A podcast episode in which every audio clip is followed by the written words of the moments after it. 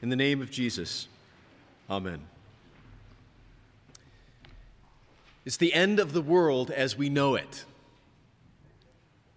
It's the end of the world as we know it. It's the end of the world as we know it. And I feel fine. Some of you know REM songs. If not, you should go check that one out. There's another quote that might be familiar to some of you. It's probably a little bit more germane to what we're talking about here with thinking of the coming of Christ's kingdom. It's a quote that was attributed to Martin Luther. If I knew the end of the world was tomorrow, I would still go and plant an apple tree today. It's a great quote.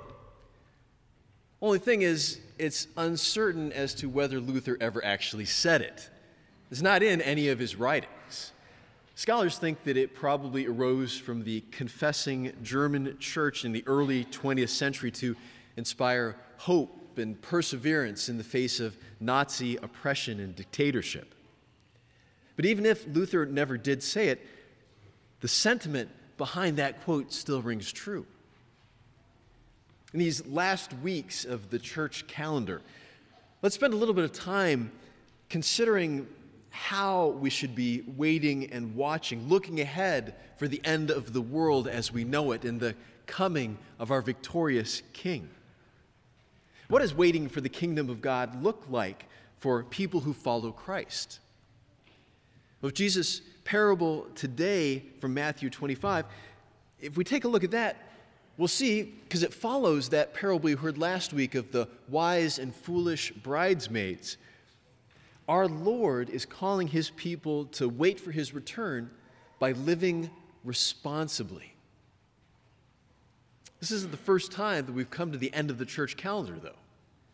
It runs from the beginning of the season of Advent, the first Sunday of Advent, usually at the end of November or early December, all the way through the last Sunday of the church year, the Sunday we celebrate as Christ the King Sunday. That's next week.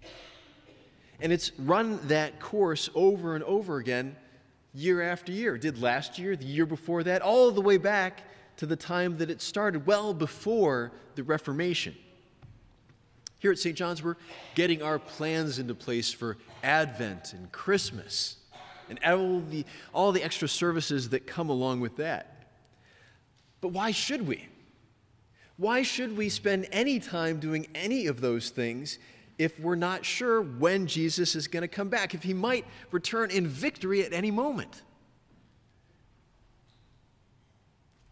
How would you spend your day if you knew that Jesus was coming back tomorrow, or next week, or next year? If you had only a certain number of days before you, how would that change how you looked at them? Now, on one hand, that's an invalid question because no one is going to know when Jesus is coming back to be among us. But on the other hand, that question is precisely what's behind that would be Luther quote. Because a lot of people would probably say, if they knew they only had a certain number of days left, that they would do some exceptional things. They would undertake great adventures or big projects. But people also would spend time trying to reconcile relationships, heal that which is broken, needing patching up. Because why would you sit around and do nothing if you knew you were running out of time? Guess what? You're running out of time. Take a look back to Psalm 90. Keep going back to it. Memorize it. Because there we have a valuable reminder that you and I are indeed running out of time. Let the psalmist's prayer to God become your own. So teach us to number our days that we may get a heart of wisdom. While we wait and watch for our Master's return, we Christians need the wisdom that our Lord gives to stay awake, to stay awake against the lullaby of complacency. Waiting. Waiting for the coming of the kingdom of God with a complacent attitude, it's just going to warp your views. Your stewardship of your time, of your wealth, of your relationships, all of that will be twisted around, suffering if you believe the lie that the world tells you, that you have all the time in the world. Jesus' parable of the faithful and the unfaithful servants is a warning. It's a warning against complacency while waiting for his return. In our first reading that we had today from the prophet Zephaniah, God warned his people against thinking that he wasn't going to do anything in response to the way that they'd been living, or rather, the way they'd been failing to live. Like that servant who thought he could simply return what the master had given him when the master came back without putting it to work. Complacency gets us thinking that things are just fine the way they are. Why do we need to do anything? As long as you're not misusing or losing that with which the master has entrusted you, where's the harm? He's going to get back what he gave. Well, Jesus is the master in this parable. And you and I, we are his servants. And yes, like the master, he has gone away. And from our perspective, it might seem like it's been a very, very long time. But that doesn't mean that he's not coming back. And it doesn't mean that he doesn't care about what you and I are doing in this time in between. Instead of being that inactive deity that those apathetic people of Zephaniah's time imagined God to be, God is at work. God is active in his creation.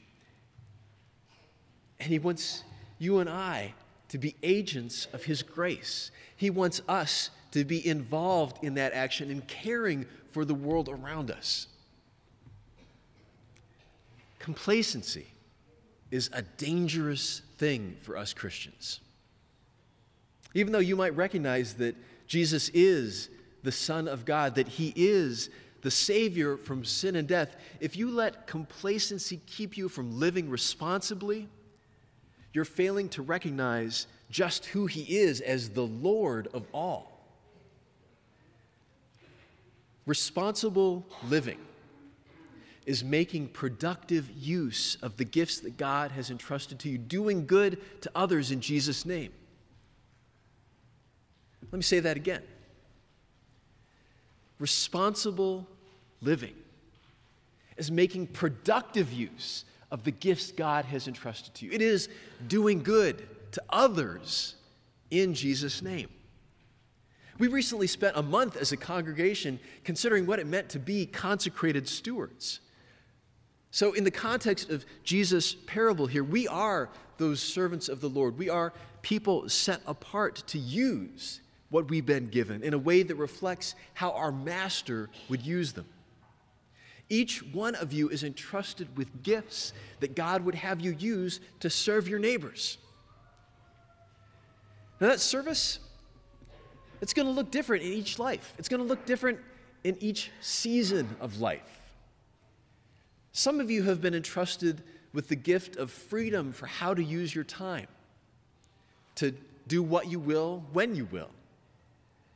So, what's it going to look like for how you would use that gift, putting it to productive use for the good of your neighbor in Jesus' name? Or if you've got children at home like I do, how can you use the gifts that God has entrusted to your care to do good to them in Jesus' name? If you've been given great wealth, who are the people that God is putting before you so that you might serve as an ambassador of His grace? If you've got strong arms or a keen mind, how is God calling you to serve others in Jesus' name, showing his love to them with what you've got. As in Jesus' parable, the faithful servants use their master's wealth to make a good return on his investment. Making productive use of the gifts that God has entrusted you with by doing good to others in Jesus' name, living responsibly. This isn't some epic quest. It's not a massive undertaking that you need to ready for and go out and do. It's living. It's living day to day as people who are using what God has given, expectantly watching and waiting for our Master's return, staying awake.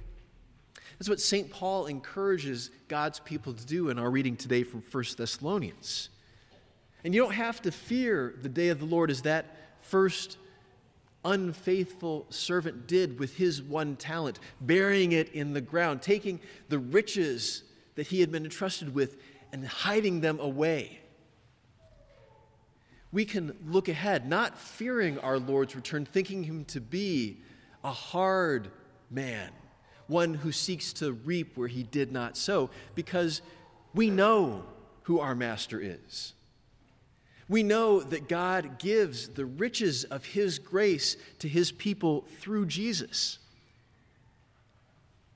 God has broken the power of sin. He wakes you from complacency to be able to use the gifts that you have been given so that you don't wind up like that unfaithful servant. Jesus has won your forgiveness in order that you might enter into the joy of your master. God wants you to know and be a part of his joy. So, even if Luther never offered that saying about the apple tree, planting it the day before the world ends, he could or you could, or I could certainly do the same, going about our work in Jesus' name as stewards of his gifts. No matter how much time we might have left, you and I get to respond to our Master's generosity by living responsibly, by making productive use of his wealth to do good to others in Jesus' name. And when our time comes, when our time on this earth ends, we can look forward to entering into the joy of our Master. It's the end of the world as we know it. And I feel fine. Amen.